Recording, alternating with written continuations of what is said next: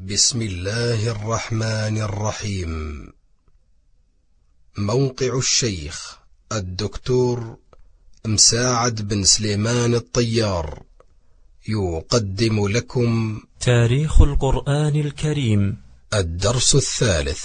بسم الله الرحمن الرحيم. الحمد لله رب العالمين والصلاة والسلام على أشرف الأنبياء والمرسلين نبينا محمد وعلى آله وصحبه والتابعين. أما بعد فهذا هو الدرس الثاني في موضوع تاريخ القرآن. وقد أخذنا في الدرس السابق بعض الأفكار المتعلقة بتأصيل هذا الموضوع. أخذنا موضوع الوحي وما يتعلق به وقلت لكم أنه بقي نقاط. فيما يتعلق بالوحي سندرسها في مكانها إن شاء الله للوحي الخاص للنبي صلى الله عليه وسلم.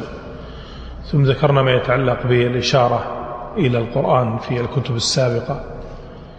ثم أيضا ذكرنا ما يتعلق بالفرق بين أو بعض الفروق بين القرآن وبين الكتب السابقة.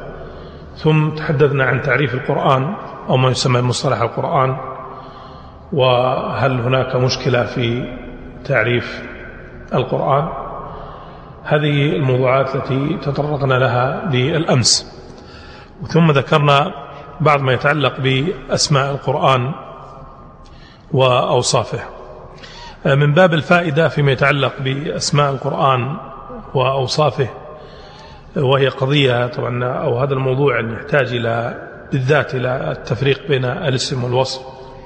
وهي مسألة فيها يعني كلام لكن التحرير فيها قليل.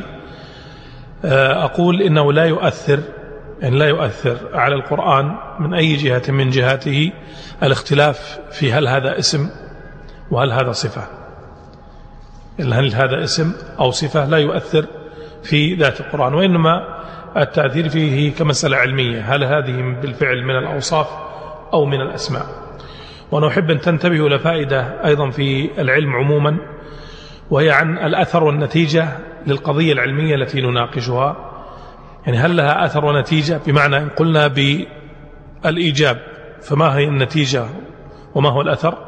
وإن قلنا بالسلب ما هي النتيجة وما هو الأثر؟ سواء كانت نتيجة علمية أو نتيجة عملية. إن سواء كانت نتيجة علمية أو نتيجة عملية. ثم أيضا نفس القضية في قضية النظر إلى الأثر العلمي. النظر أيضا في هل هذه المسألة لها أثر في القضية العلمية التي يناقشها أو لا.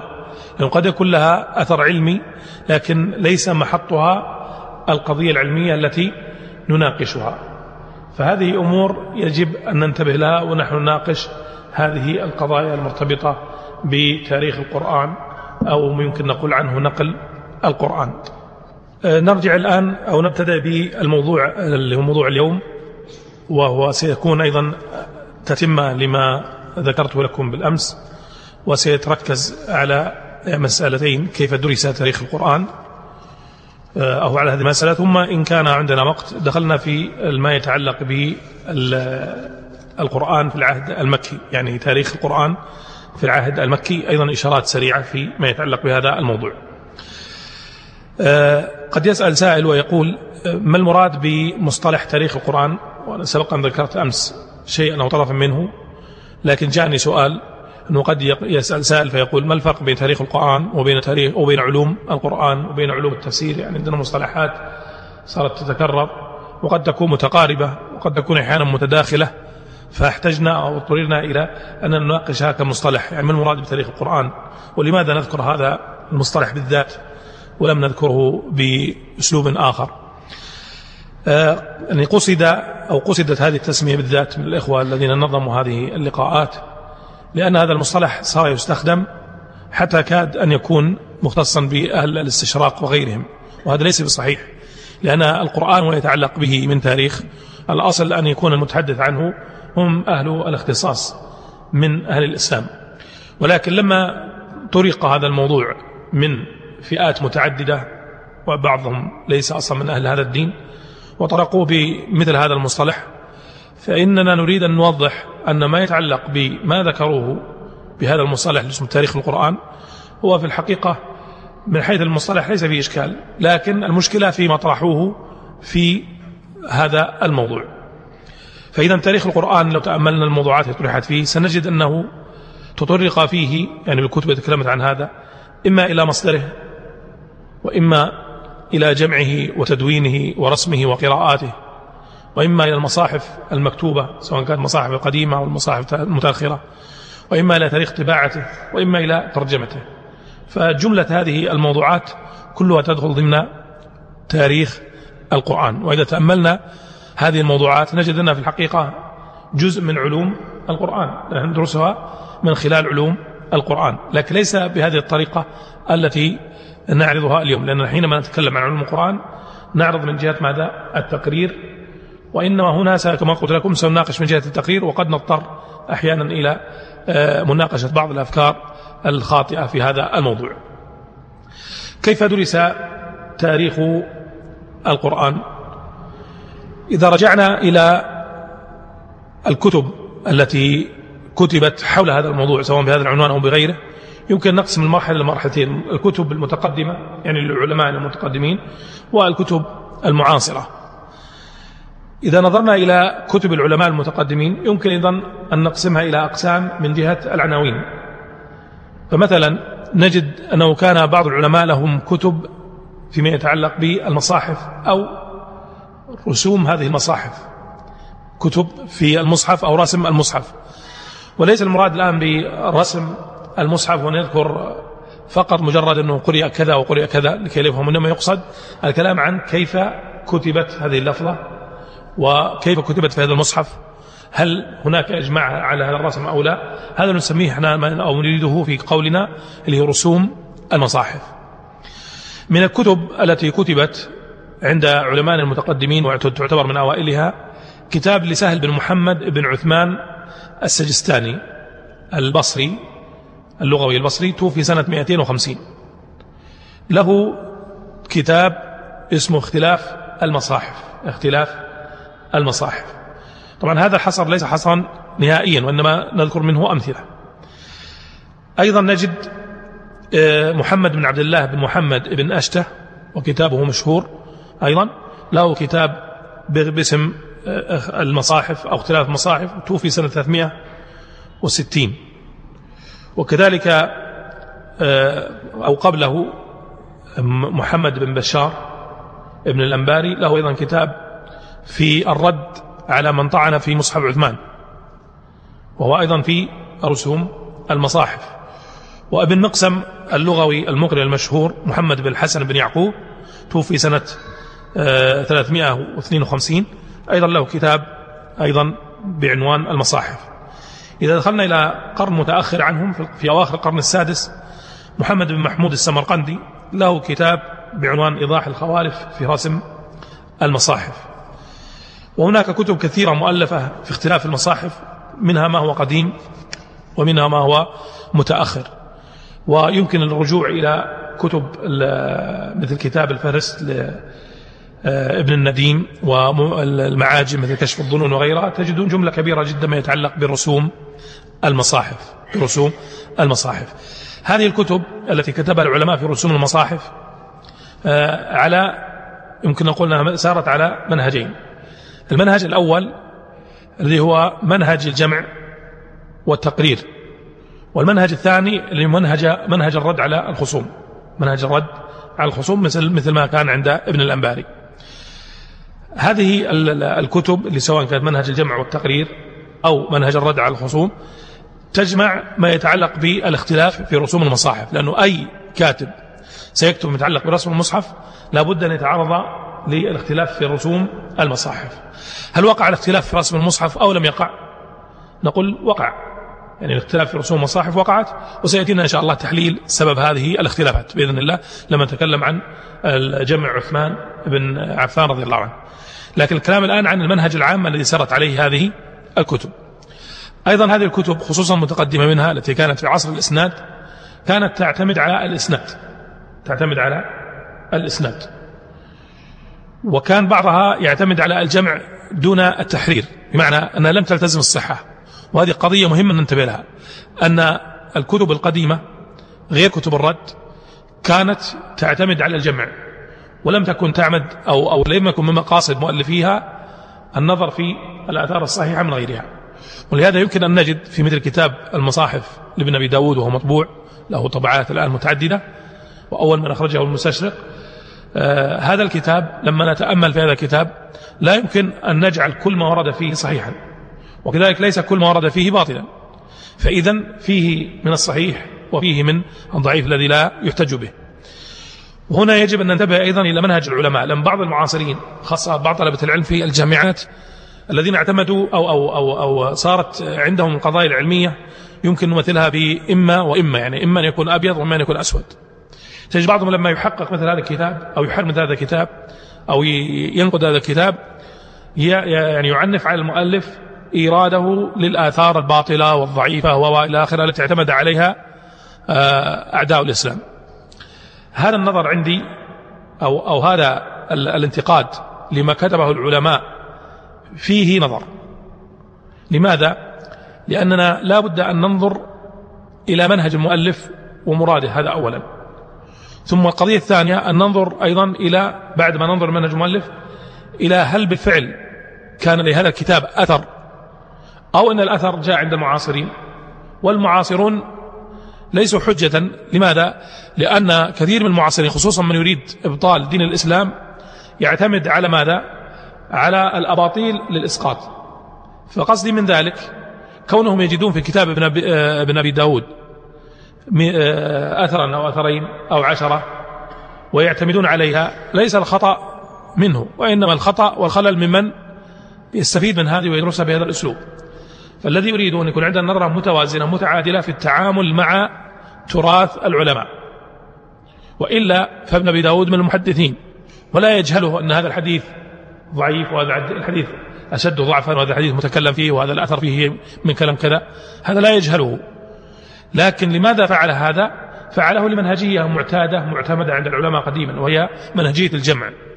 لأنه قد قد يكون هذا الحديث الذي تكلم فيه من جهة ما قد يكون له طرق أخرى فيستفاد من هذا الذي جاء. أيضا قد يستفاد من هذه الأحاديث الباطلة إثبات أنها باطلة وأن هذه روايتها بحيث أنه إذا جاء أو سجد أحد بحديث ما نقول هذا الذي استشهدت به هذا الأثر أو هذا الحديث لم يروى إلا من هذا الطريق وهو موجود عند ابن أبي داود وهذا الحديث متكلم فيه بكذا وكذا وكذا.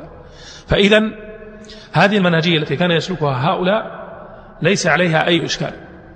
لكن الإشكال جاء عندنا نحن لأننا لم نستطع أن نتعامل مع هذه الكتب ونتعامل مع مناهج العلماء المتقدمة.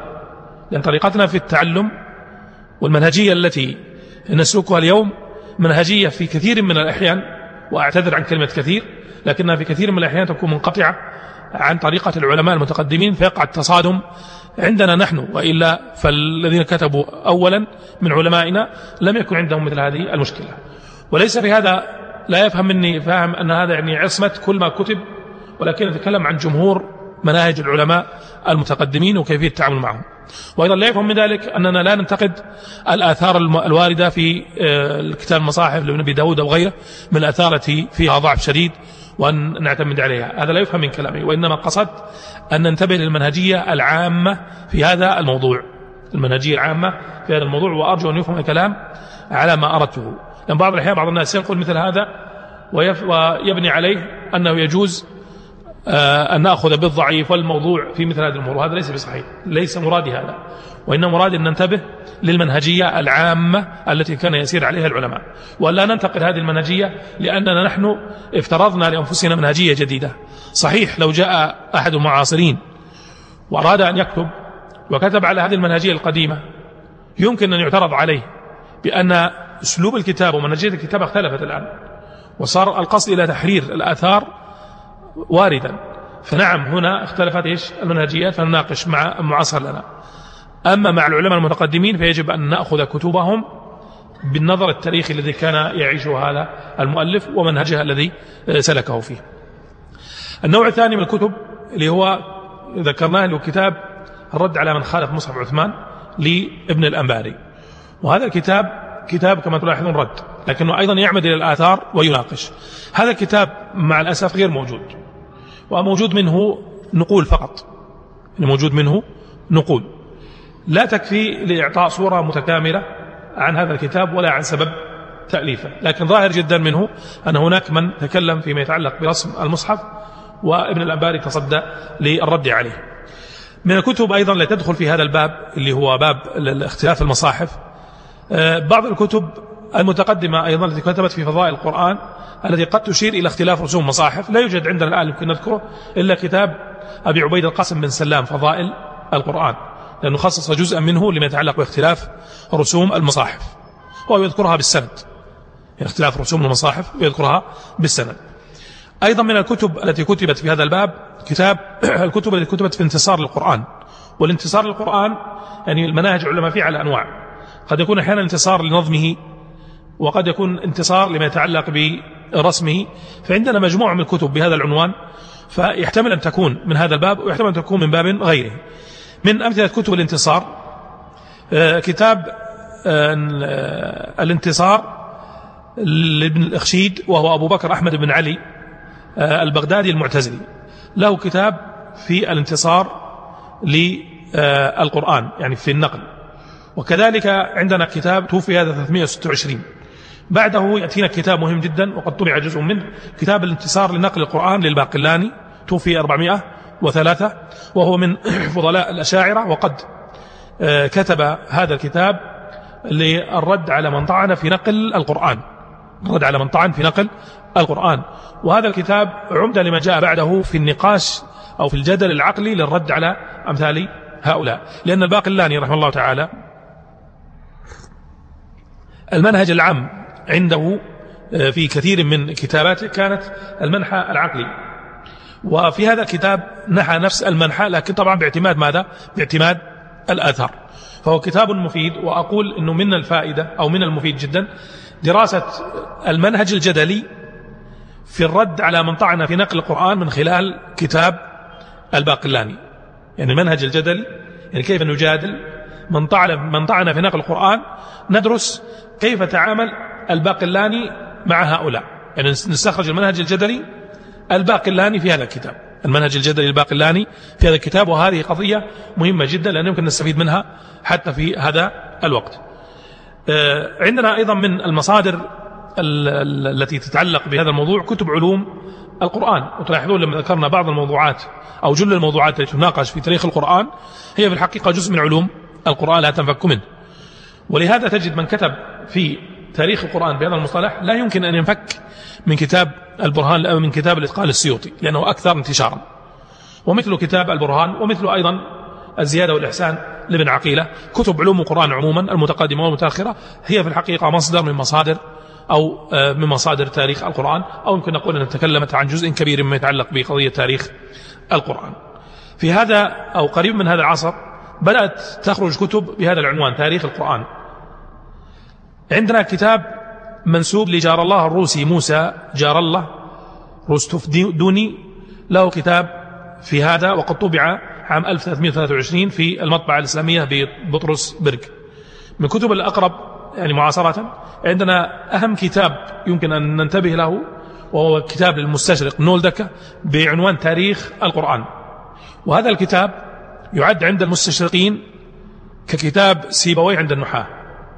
يعني الكتاب هذا لكتاب تاريخ القرآن لنولدكا يعد عند المستشرقين في هذا الموضوع ككتاب سيبوي عند النحاة.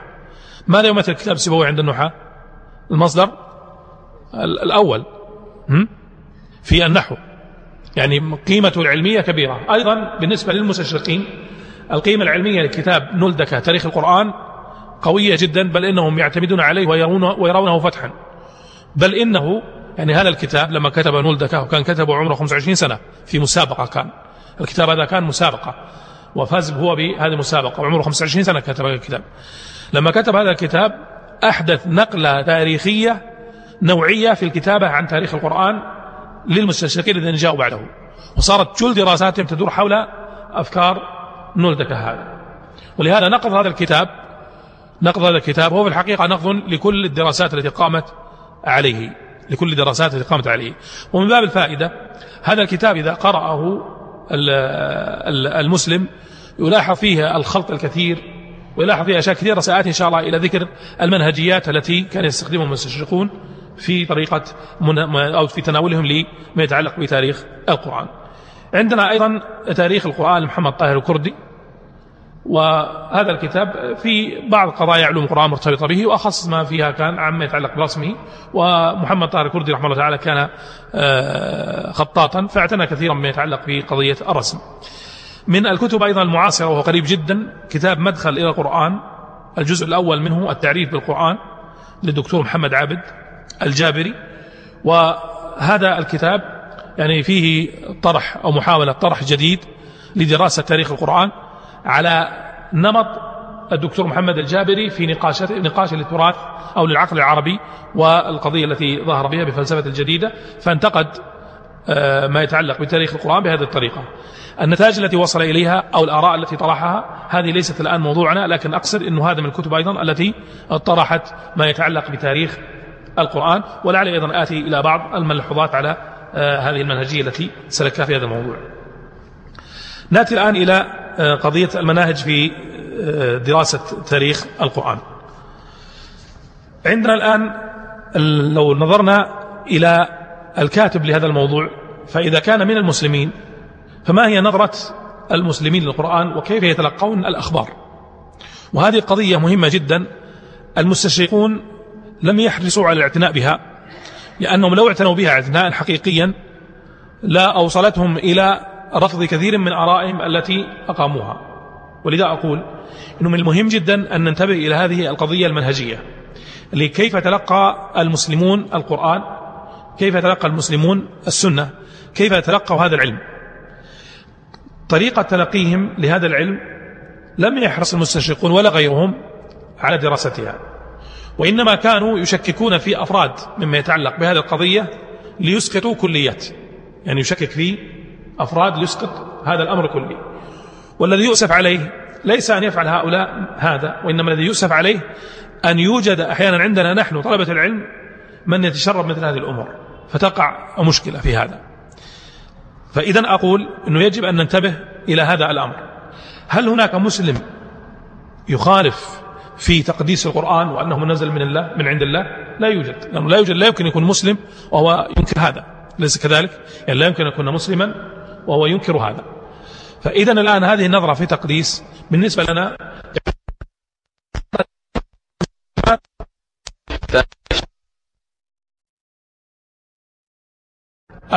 الأمور التي أصلا ثابتة ولا تحتاج فيها إلى كلام.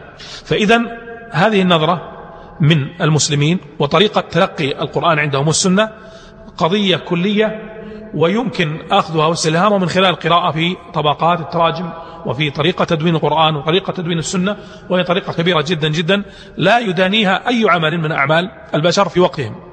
يعني في وقتهم لو لو لو جئت إلى كل الحضارات التي كانت حولهم أو التي كانت قبلهم لا يوجد ما يداني ما ما عمله المسلمون في تدوين كتابهم وتدوين سنة نبيهم صلى الله عليه وسلم.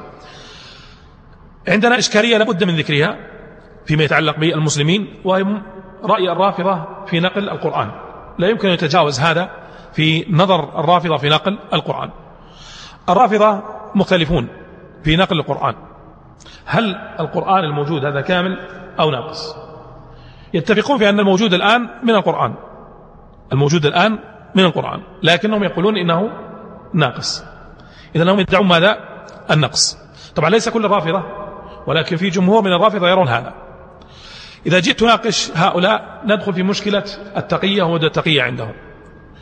وأحسنهم حالا إذا أنت احتججت عليه برأي فلان أو علان أحسنهم حالا ما يقول لك هذا رأيه وأنا لا ألتزم به. مع أنهم عندهم مقدمات لا يمكن أن تسلم في هذه النتيجة. أنه عندهم أنه رأي بعض أئمتهم لا يجوز تجاوزه. فإذا نقلت له رأي الإمام أحد أئمتهم اعتذر لك بدل اعتذار أن هذا رأي فلان وأنا لا أتحمل عن هذا الرأي ولا أقبله. إذا ليس عندهم في هذا الموضوع ليس عندهم قضية النقل واعتماد على منقول إنما هو تهرب وإلى اليوم هم يتهربون من هذا ويتخوفون منه. فإن كانت لهم سطوة أخرجوا ما يزعمون بأنه مصحف فاطمة أو غيره وإذا لم يكن كمنوا وخمدوا. فالمسألة إذا مع الرافضة والكلام معهم أنا لا أرى أنها تجدي وليس هذا نقاشنا اليوم لكن أردت أن نشير أنه لا يمكن تجاوز هذه النقطة والتنبه لها. وأنه ما زال جمهور من الرافضة يرون هذا الرأي. لا نستطيع أن نعمم لكن نقول جمهور من الرافضة يرون هذا الرأي ويرون أن المصحف الذي بين يدينا ناقص. المصحف الذي بين يدينا ناقص. ولا شك أن هذا كلام باطل وليس عليه أي دليل. وإن كانوا يعتمدون على أحاديث عندنا بالنسبة لنا صحيحة وأثار صحيحة لكنهم يعتمدون عليها من باب التشبيه والتدليس. من باب التشبيه والتدليس وسنأتي الإشارة إن شاء الله إليها لما نتكلم عن القراءات الشاذة والقراءات المسوخة بإذن الله. آه، عندنا أيضا من الدارسين آه، أهل الإلحاد سواء من المتقدمين مثل ما ذكرنا الردود بعض العلماء عليهم أو من المعاصرين. ولو تأملتم الإنترنت اليوم تجدونه طافح مليء بكلام لهؤلاء فيما يتعلق بقضية القرآن ونقل القرآن. وهؤلاء يعني أهل الإلحاد المشكلة فيهم أنهم حينما يدخلون إلى هذا الموضوع أو غيره ليس مرادهم الوصول إلى الحق. ولهذا يأتون بحجج وهي جدا جدا لا يقولها الطفل الصغير. وكذلك يحتجون بما أنت تعلم أنه باطل وموضوع عندك. لأجل فقط إثبات ما يريدون وليس لأجل غرض آخر. فلهذا نقاش هؤلاء لا يجدي. يعني نقاش هؤلاء لا يجدي لأنهم لا يريدون الحق أصلا. هذا فقط يريد أن يطعن في دينك فقط. وأنا قد أعجبت ولا يعني هذا أنه لا يرد عليهم لكن أقول النقاش والمجادلة معهم لا تجدي. وأنا أعجبني أحد المفكرين الإسلاميين مرة كان يناقش في موضوع مع بعض هؤلاء الملحدين فهو يشبه هذا الأمر بأنه إنسان خارج من بيته نظيف لابس هندام نظيف وأكرمكم الله واحد خارج من وسط بيارات ممتلئ بالقادرات ويقول له يقول للرجل النظيف تعال أصارعك ما الذي سيخسر؟ النتيجة واضحة. إذا هو ما عنده شيء يخسره وليس عنده أصلا ثوابت أو مبدأ لكي نقول الله إذا نوقش يرجع عنها فإذا قضية أهل الإلحاد بالذات النقاش معهم عسر ولأنهم لا يريدون أن يصلوا إلى ماذا؟ إلى الحق.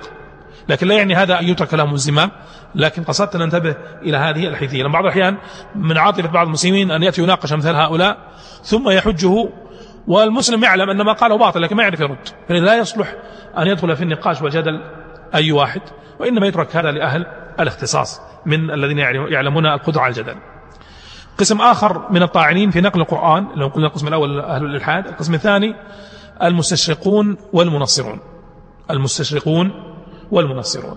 أما المنصرون فالأصل فيهم هو الطعن في القرآن لأن هذا يخالف نصرانيتهم بطبيعي أما المستشرقون فمن باب العدل أن ننتبه إلى أن بعضهم قد يريد العلم لذات العلم لكنهم قليل جدا قليل جدا. ولكن جل أو كثير من هؤلاء المستشرقين لا يخلو إما أن يكون منطلقه تواتيا يعني يريد أن يثبت ماذا؟ صحة ما جاء في كتبهم. هو مستشرق وقد يكون مستشرق أيضا علماني لكن إذا جاءت مسألة الإسلام والنصرانية لا عنده يقدم النصرانية على ماذا؟ على الإسلام. وإن كان هو يتذرع بالعلمانية. وهذا موجود في كتبهم. الثاني أن يكون مدعوما من جهات تنصيرية. وهذا أيضا موجود. فإذا كان بعض المستشرقين لم يدعم فإن بعض المستشرقين قد دعم. ودفع له لكي يكتب ضد الإسلام سواء القرآن أو غيره. والآن بدأت من باب الفائدة بدأت تحتل مراكز البحث العلمي تحتل مكانة المستشرقين القديمة. يعني المستشرق القديم الذي كنا نراه يأتي إلى الأزهر أو إلى لبنان أو إلى سوريا آه، ويدرس ويتعلم العربية ثم يذهب ويسمى مستشرقا ويدرس الإسلام ويخرج كتب هذا ما زال موجودا لكن الآن بدأت تحتل مكانته التي كانت موجودة سابقا مراكز البحث العلمي. فيجب أن ننتبه لما تخرجه مراكز البحث العلمي. والذي ذكر السؤال أمس ما قامه اليهود من آه، تفسير القرآن جديد أو كذلك ما قامت به أمريكا في الفرقان الحق اللي يسمونه الفرقان الحق. وسيقوم غيرها. كل هذه تخرج عن مراكز مركز دراسات وليس عن شخص معين.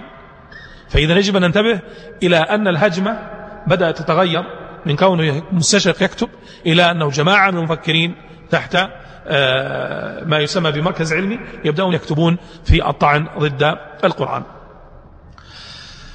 هؤلاء المستشرقون والمنصرون كما قلت لكم منطلقاتهم متعددة لكن الجامع بينهم هو محاولة إسقاط هذا الكتاب. في النهاية أي كتاب لهم فهي محاولة إسقاط هذا الكتاب سواء فيما يتعلق بنقله يعني ما كيف نقل إلينا أو ما يتعلق بمضمونه وهذا ليس مجالنا الآن يعني ليس مجالنا مجال الحديث عن مضمون القرآن. لو كان الحديث عن مضمون القرآن سنجد كيف يتعاملون مع مضمون القرآن. وأيضا من باب الفائدة لو نحن رجعنا إلى نظر تاريخي فيما يسمى بالسامية التاريخ السامي. لما يتكلمون عن السامية يذكرون آه، آه، اليهود اللي هم العبريون ويذكرون أيضا العرب ويذكرون جملة من الأقوام الأخرى يدخلونها في مصطلح السامية مع المصطلح لا واقع له لكن هكذا الآن هو موجود. السؤال الذي أريد أن تنتبهوا له إذا كان هؤلاء هم ساميون. فهل نعتمد ما جاء عن العرب على أنهم ساميون أو لا؟ هذا من خلال البحث عند هؤلاء سواء كانوا باسم منصرين أو مستشرقين أو باحثين أيا كانوا. العجيب أنهم كلهم بل كلهم يجمعون على أن لا أنهم لا يعتدون بأي مكتوب صادر من هذه الجزيرة لا سابق ولا لاحق. ولهذا القرآن الكريم السلام ورحمة الله فأقول في هذه الدراسات تنتبهون لهذه القضية لعدم اعتداد الاعتداد بالعرب ولا بكتابات العرب جملة وتفصيلا. طيب ندخل الآن إلى كيف نطرح هذا الموضوع. يعني كما تلاحظون الآن ونحن نناقش هذا الموضوع آه، في إشكالية كبيرة جدا أنه مثل هذه المحاضرة لا تدرس في محيط جامعة أمام طلاب من الدراسات عليا وتناقش وتبحث. وإنما أنا أسميها مثل هذه الدورات العلمية مثل دعوة الجفلة المعروفة عند العرب أنه يقوم الصائح ويدعو كل من حضر يقول له حياك الله على الغداء. فدوراتنا العلمية مع الأسف تمثل مثل هذه المرحلة. لماذا؟ لأن الإشكالية أنه يحضرها من قد تكون مناسبة له وقد لا تكون مناسبة له فليست مخصصة. فيطرح هذه الموضوعات أو غيرها أيضا سيحدث إشكالا في هذه القضية من هذه الجهة. وأنا لي رأي في هذا فيما يتعلق بهذا كنت استطردت إليه أنه مثل هذه الموضوعات يحسن أولا أن تطرح في مجاميع علمية ومناقشات. فإذا استوت على سوقها يمكن أن يبرزها من المناقشين من يكون ذا حسن وبيان ويوصلها إلى العامة والمثقفين بطريقة مناسبة. لكن هكذا قدري وقدركم وما زال هذا هو قدر الدورات العلمية. ولعل الله سبحانه وتعالى ييسر في المستقبل أن يكون هناك دراسات لمثل هذه الدورات العلمية بحيث أنها تبرمج وتمنهج بحيث يكون آه، عطاؤها آه، أفضل. آه، قضية ثانية فيما يتعلق بهذا أنه أيضا الذي يدعو الإنسان ويطرح مثل هذا الموضوع أنه ما دام يسجل فهذه نعمة كبيرة. وإذا ما دام في تسجيل فهذا جيد بحيث أنه يبقى هذا المسجل ويحتفظ به ويمكن فيما بعد أن يفرغ بطريقة ما ويستفاد منه. فهذه أيضا قيمة لمن نقول أن بودنا أنه لو كان يدرس عندهم أنهم يمكن أن يسمعوه لاحقا. فهذه أيضا نعمة آه، يجب أيضا أن لا آه، نجهلها. لكن المقصد أن تتحملوا فيما لو كنت أطرح بعض القضايا التي قد يكون بعضكم يعني غافلا عنها أو لا يستطيع أن يتابع معي فيها لطبيعة الموضوع. آه، لما نريد أن نطرح على العامة فيما يتعلق بهذه الموضوعات ذكرناها جمع القرآن وكيف جمع الرسول صلى الله عليه وسلم القرآن وغيره. لا شك أنه يختلف فإذا أردنا أن نطرحه على عالم على مسلم متعلم يعني مثقف أو عنده درجة من العلم الشرعي أو أيضا عنده علم شرعي لكنه غير متقدم فبيختلف الطرح بين هذا وذاك. فالطرح للعامة لا يحسن أن يكون بالمثابة التي الآن نتعامل معها وألقيها لكم وإنما تكون بقضية التقرير وتؤخذ أحاديث الواردة عن النبي صلى الله عليه وسلم وعن الصحابة وعن التابعين وإيصالها لهم فقط وإلا العامي يكفيه التسليم. وهذه قاعدة العمي في سواء عمي في دين النصارى ولا في دين الإسلام ولا حتى في أي دين كان قاعدة العمي التسليم. والنظر فيما يقوله من يرى هو أنه أعلم منه.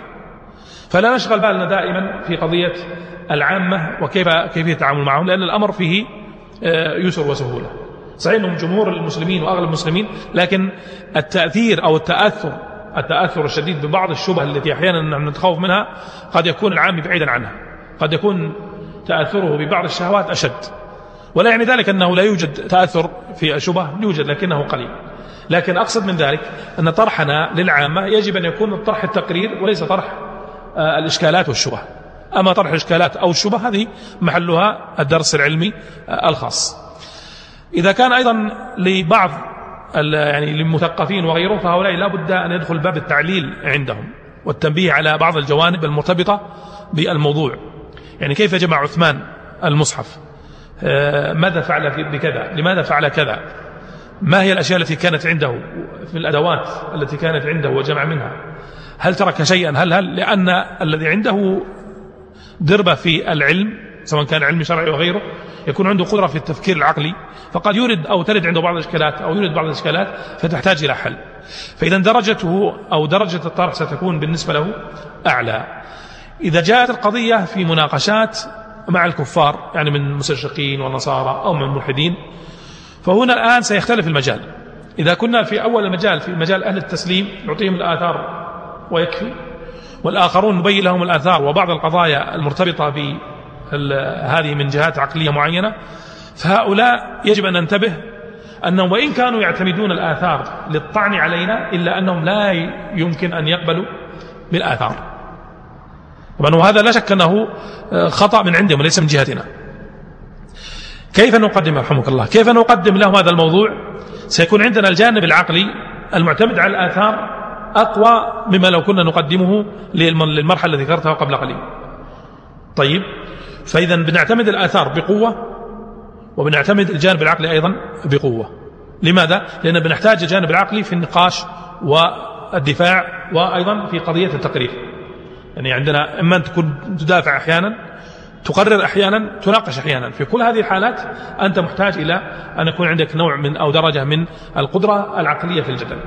ولهذا أنا أنصح أنصح من كان عنده قدرة علمية وليس عنده قدرة جدلية أن لا يناقش. لماذا؟ لأنه لا يستطيع أن يوصل ما عنده من علم.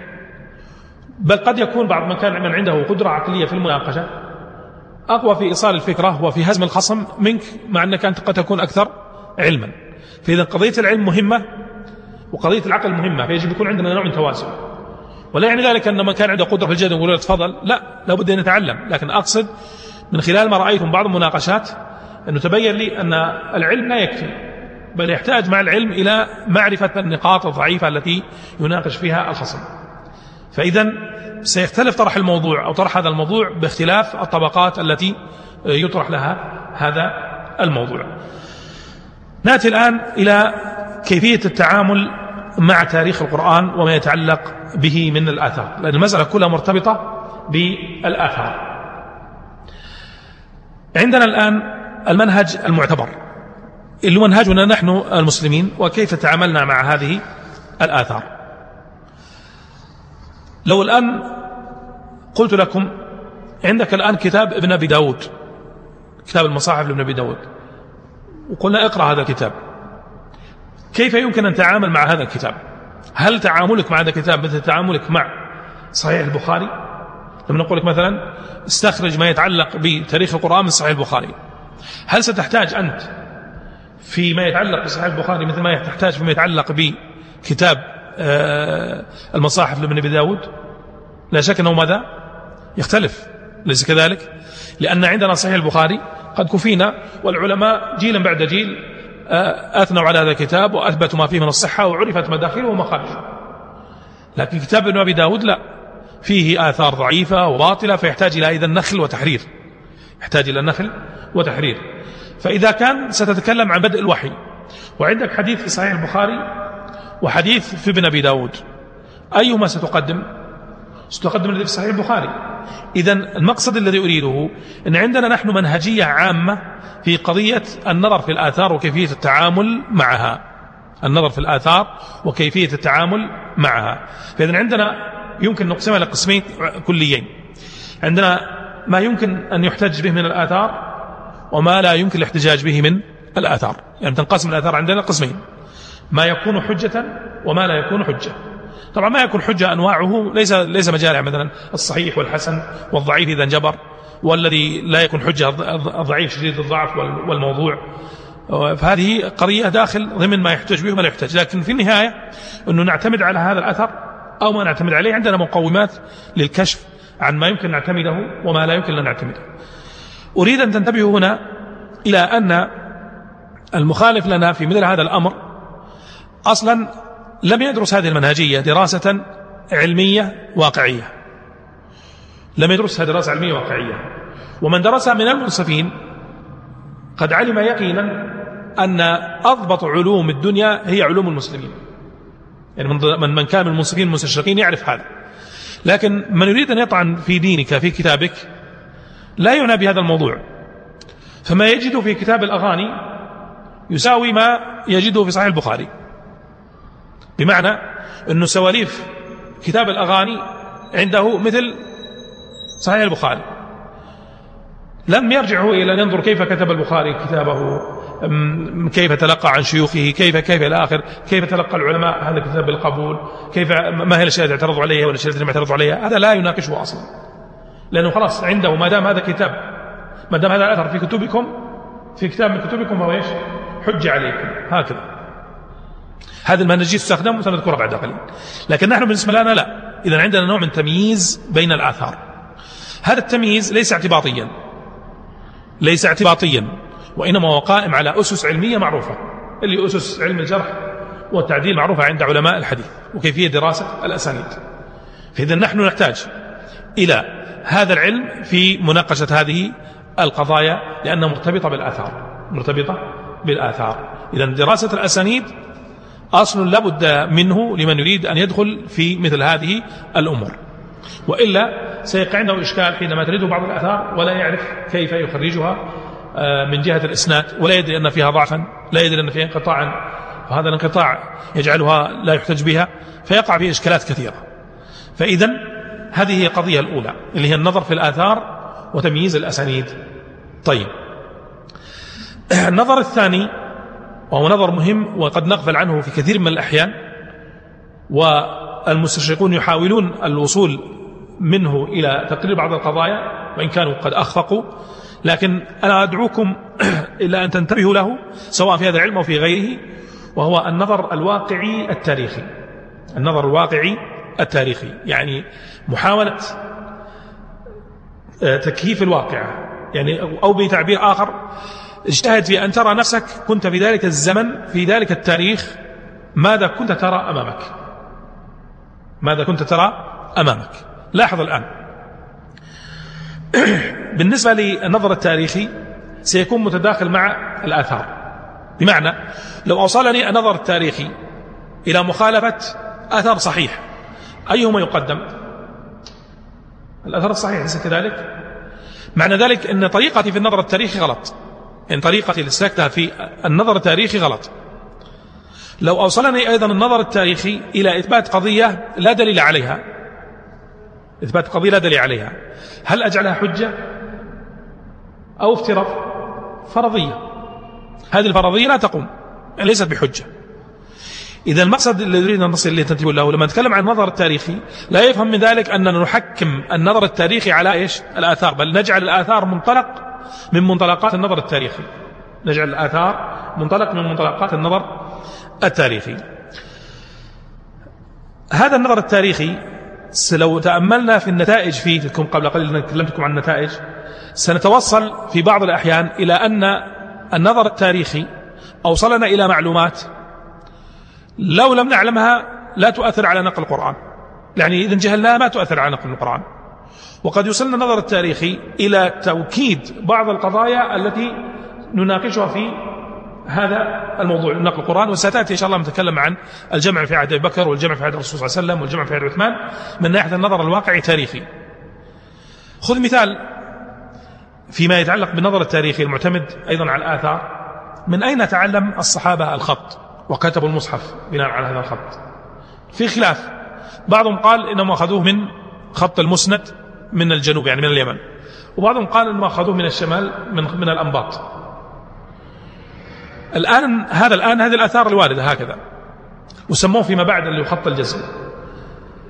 البحث التاريخي أثبت أن الخط المصحف أقرب إلى خطوط الشمال منه إلى خطوط الجنوب. جاءت عندنا كتابات قديمة مؤرخة أثبتت هذا التقارب.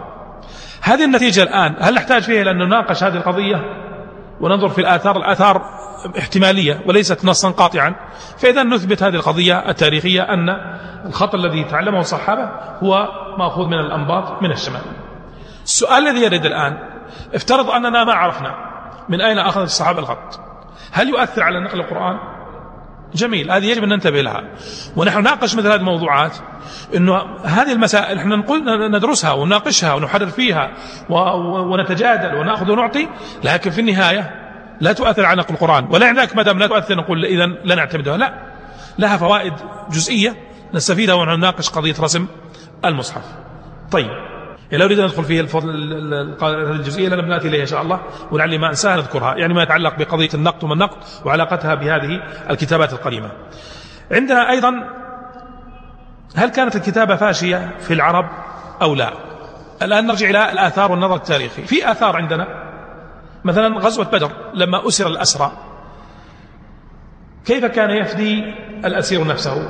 من أساليب الفداء التي قررها الرسول صلى الله عليه وسلم كانت إيش؟ أن يعلم الكتابة أليس كذلك؟ إذا كان الآن نفهم الآن الكتابة كانت موجودة في قريش ولا غير موجودة؟ موجودة. لكن السؤال ليس عن وجود الكتابة. هل كانت الكتابة فاشية ومعروفة عندهم؟ هذا بحث ناقشه كثير من من تكلموا في تاريخ القرآن أو في رسم المصحف أو كذلك في قضايا أخرى مرتبطة بتاريخ العرب. لكن الذي نثبته يقينا أن الكتابة كانت موجودة. لكن الذي يمكن نختلف فيه هل كانت فاشية وظاهرة أو لا؟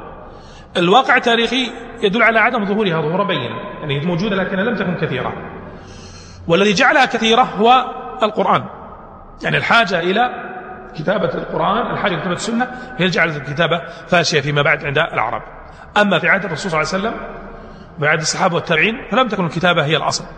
لم تكن الكتابة هي الأصل وهذا سنستفيد منه لاحقا حينما نتكلم عن علاقة الرسم بالمقروء هذه الآن المسألة هل الكتابة فاشية ولم تكن فاشية؟ هل لها أثر فيما يتعلق بنقل القرآن؟ يعني كانت فاشية أو لم تكن فاشية؟ يعني وجد آه، من من يعرف الرسم عند العرب أو لم يوجد. هل يؤثر على نقل القرآن؟ أيضا لا يؤثر. إنما الواقع التاريخي دلنا على أن الكتابة كانت معروفة عند العرب وأن هؤلاء المسلمين الذين كانت أصولهم هم عرب تعلموا الكتابة وكتبوا المصحف. كتبوا المصحف. فإذا المسألة في مثل هذا ليست مشكلة. العجيب أنك تجد من يتكلم عن نقل القرآن أو عن تاريخ القرآن يجعل من هذه مشكلة علمية ويناقشها ويحاول أن يحرر فيها ويجتهد في أن يبرز أن الكتابة كانت فاشية جدا عند العرب. وهذا يعني لسنا بحاجة إليه من خلال الواقع التاريخي الموجود بين يدينا. هذه مسألة لعلي أرجئها لاحقا لكن هي أيضا من المسائل التي آه، مرتبطة بهذا أنه هل الأصل في دراسة القرآن في عهد الصحابة والتابعين وهذه مرتبطة بالتاريخ هل الأصل الانطلاق من المرسوم أو الانطلاق من المتلقى وحفظه؟ يعني المقروء وحفظه. هذه مسألة مرتبطة بالتاريخ. نحن أيضا لما نتأمل سيأتينا إن شاء الله إشارة إليها أيضا قد بعضنا لما إذا, إذا لم يفكر يتوقع أن الصحابة مثلنا اليوم مثل مساجدنا. المسجد الواحد ما شاء الله فيه حول 100 مصحف. فيتوقع أن الصحابة هو حالهم كان حالنا لا الحال كان ضد ذلك. بمعنى أن المحفوظ كان أكثر من المكتوب والاعتماد على المحفوظ هو الأصل. هذه مسائل إنما ننظر إنما نستنبطها وننظرها في بالنظر التاريخي يعني نتخيل أنفسنا في ذلك الواقع كيف كان. فنبرز مثل هذه الأمور. هذا يفيدنا كثيرا في قضية أن الأصل هو إيش؟ المقروء المحفوظ وليس المرسوم. لماذا جعلناه الأصل؟ لأنه هو الفاشي عندهم. أما المرسوم فكان قليلا. بمعنى أن نقول لأكبر يعني باحث مستشرق هات أثبت لنا كم مصحفا كان في عهد الصحابة. كم؟ بعد كم؟ مصحف أبي بكر ثم صحف عثمان المشهورة مصحف عائشة مصحف أم سلمة مصحف زيد مصحف أبي مصحف مسعود مصحف يعني أعداد يمكن لا تتجاوز العشرين. والصحابة كم كان عددهم؟ أين بقية المصاحف؟ كلهم ما كتبوا أو كتبوا ولم تصلنا نأتي بالاحتمالات هذه. طبعا الأقرب هو القضية هذه أن الأصل عندهم ماذا؟ هو المقروء. لأن لابد نعرف تاريخ العرب كيف كان. كيف حفظت الأشعار؟ كيف حفظت الأخبار؟ كلها لأن العرب كانت أمة حفظ وعندها قدرة على الحفظ. الآن مثال عندنا يعني علماء موريتانيا يعني من الأمثلة الحاضرة يستدل بها. صحيح من الآن لا نناقش في المحفوظ ولا لكن القدرة على الحفظ. القدرة على الحفظ لأن بعض حتى مع الأسف المشككين من هؤلاء يشكك في القدرة على الحفظ وهي قضية لا تحتاج أن يشكك فيها. يعني قضية شائعة وفائضة ولا يحتاج يشكك فيها لكن مع ذلك يرد المشكك فيها. فنقول له عندنا مثال الآن معاصر. هؤلاء الآن الشناقطة ما شاء الله القدرة على الحفظ عندهم قوية جدا وقد بعضهم يكون يحفظ كتب ما شاء الله بجملة. اللي حافظ القاموس المحيط واللي حافظ فتح الباري واللي حافظ ما شاء الله كتب الفقه إلى آخره. إذا مسألة الحفظ هذه ليست مسألة تقيسها بحفظك أنت أو بمجتمعك اللي تعيشه. قسها بذلك المجتمع القديم كيف كان. طيب. والقضية طبعا في مثل هذا أحب أن تنتبه لها قضية طويلة لكن أنا أقول يجب أن نهتم أو نعتني بقضية النظر التاريخي هذه ونجعلها أيضا حجة وأصل نناقش فيه مثل هذه القضايا.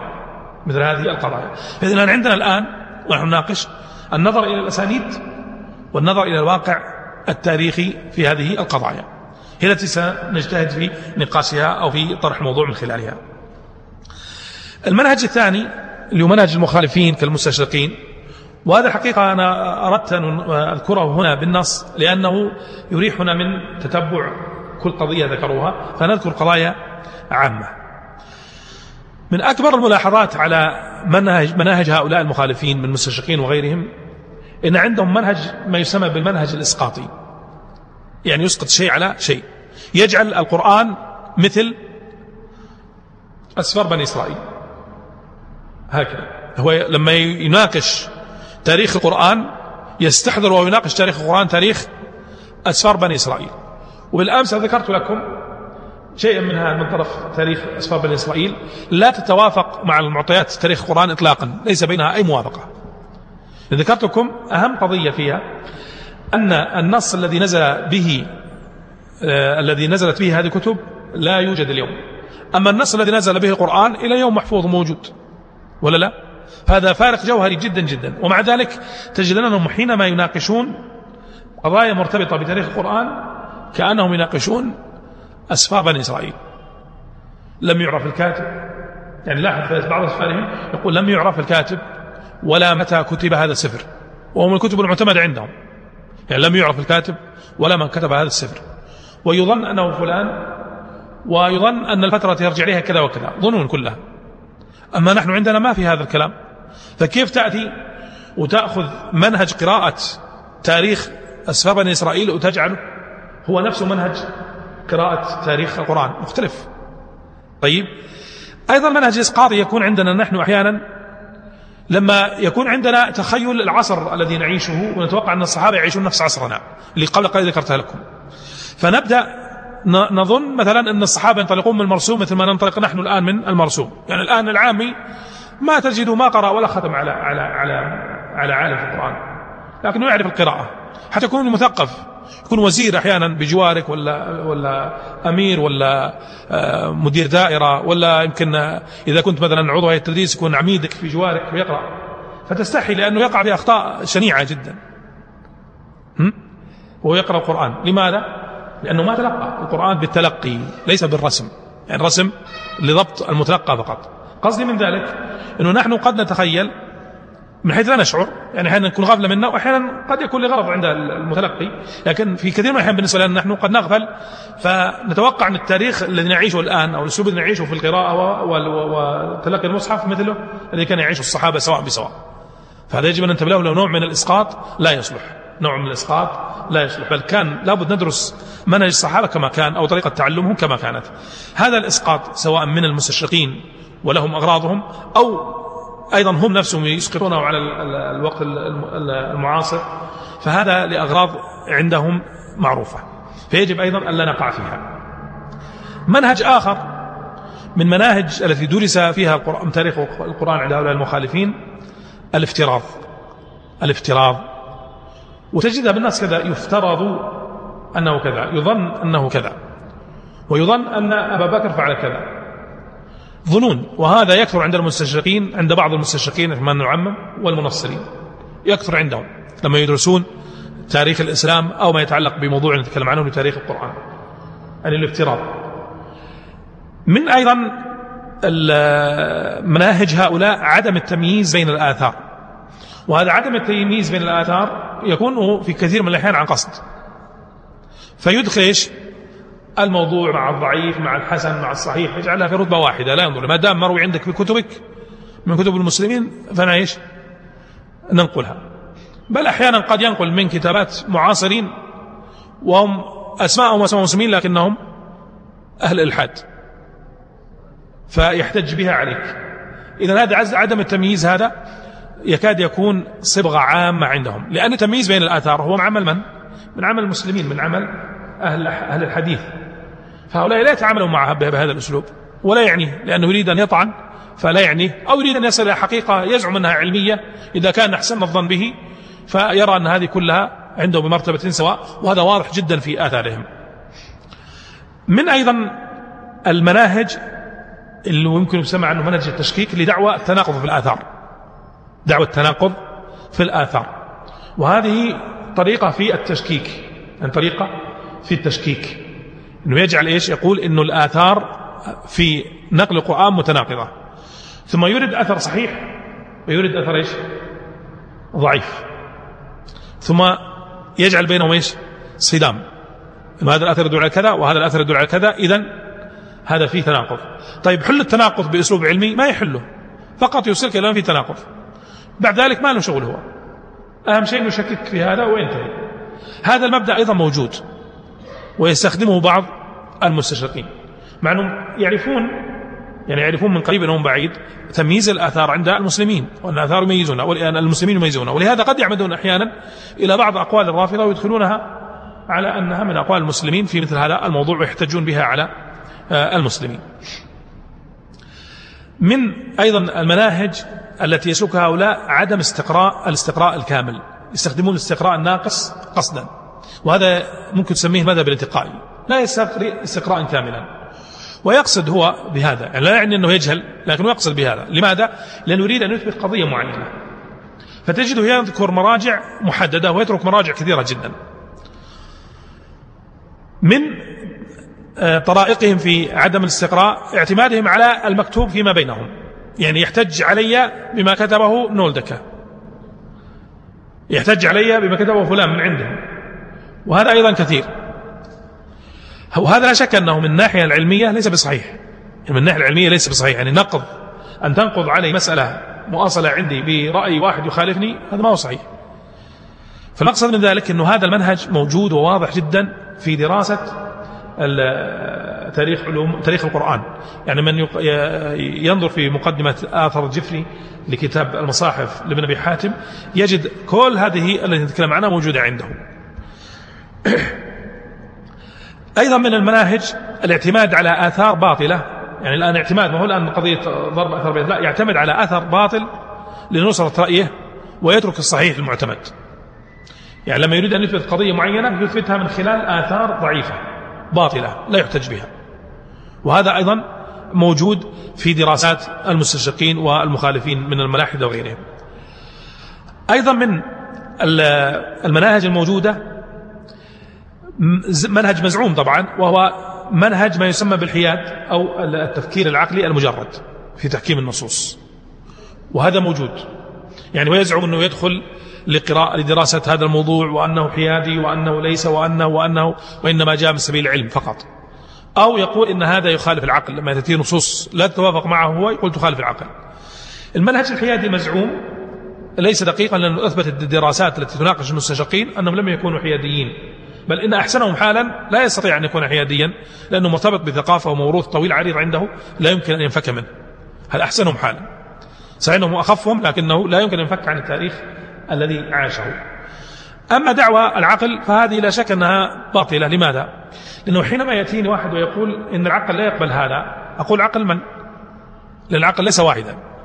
فالاحتكار إلى العقل المجرد لا يكفي. ولا تعلمون أنتم أنه ما يسمى بالمدرسة العقلية أو التفكير الاعتزالي وغيره كان من, من أكبر المشكلات أنه عقل من؟ لأنكم أنتم أيها المعتزلة تختلفون أيضا. يعني متفقون في أصول عامة الأصول الخمسة. وإذا دخلنا في أصول الأصول الخمسة يختلفون ويكفر بعضهم بعضا. وكلهم يكفرون باسم العقل. إذا هذه دعوة. فإذا العقل المجرد لا يكفي لأن يكون حجة. يعني لا يمكن يكون حجة هكذا. وتحكم في هذه النصوص. عندنا الآن كتابات في يتعلق بالقرآن يأتي ويعرض النصوص ويقول إن العقل يرد هذه النصوص وهي نصوص ثابتة وصحيحة. بل بعضهم رد انشقاق القمر لأن لأنه لا يوافق العقل ورد بعض المعجزات لأنها لا توافق العقل. فإذا إذا كان هذا هو العقل الذي تريده فإذا لن يبقى شيء. وليس هناك حدود للعقل فيما يرفض. فإذا كان عقلك يرفض وقبلناه فأيضا عقلي سيرفض أشد من هذا. ولذا سنصل في النهاية إلى ما ذكرت لكم أمس بالسفسطائيون الذين ينكرون حتى الموجود. فنقع في قضية آسف حتى المحسوس نقع في قضية جدلية طويلة عليه. فإذا قصدي من ذلك أنه تحكيم العقل المجرد هكذا لأن والله عقلك ما يقبل فقط ما تكفي. لا يكفي إطلاقا. آه، أيضا من المناهج التي استخدمها هؤلاء تضخيم بعض المسائل التي لا جدوى من نتائجها على نقل القرآن. تضخيم بعض المسائل التي لا نجوى من نتائجها على نقل القرآن. لنأخذ أمثلة على ذلك. سؤال مثلا يريده هؤلاء. هل بقي النبي صلى الله عليه وسلم على أميته في القراءة والكتابة؟ لما يعني النبي صلى الله عليه وسلم هذا في خلاف عندنا بعض العلماء له رأي لكن سؤال يعني علمي. ممكن نحن أن نناقش هذا مناقشة علمية كما قلت قبل قليل. ناقش هل بقي وما بقي كان نقاش علمي. لكن هل له أثر على نقل القرآن؟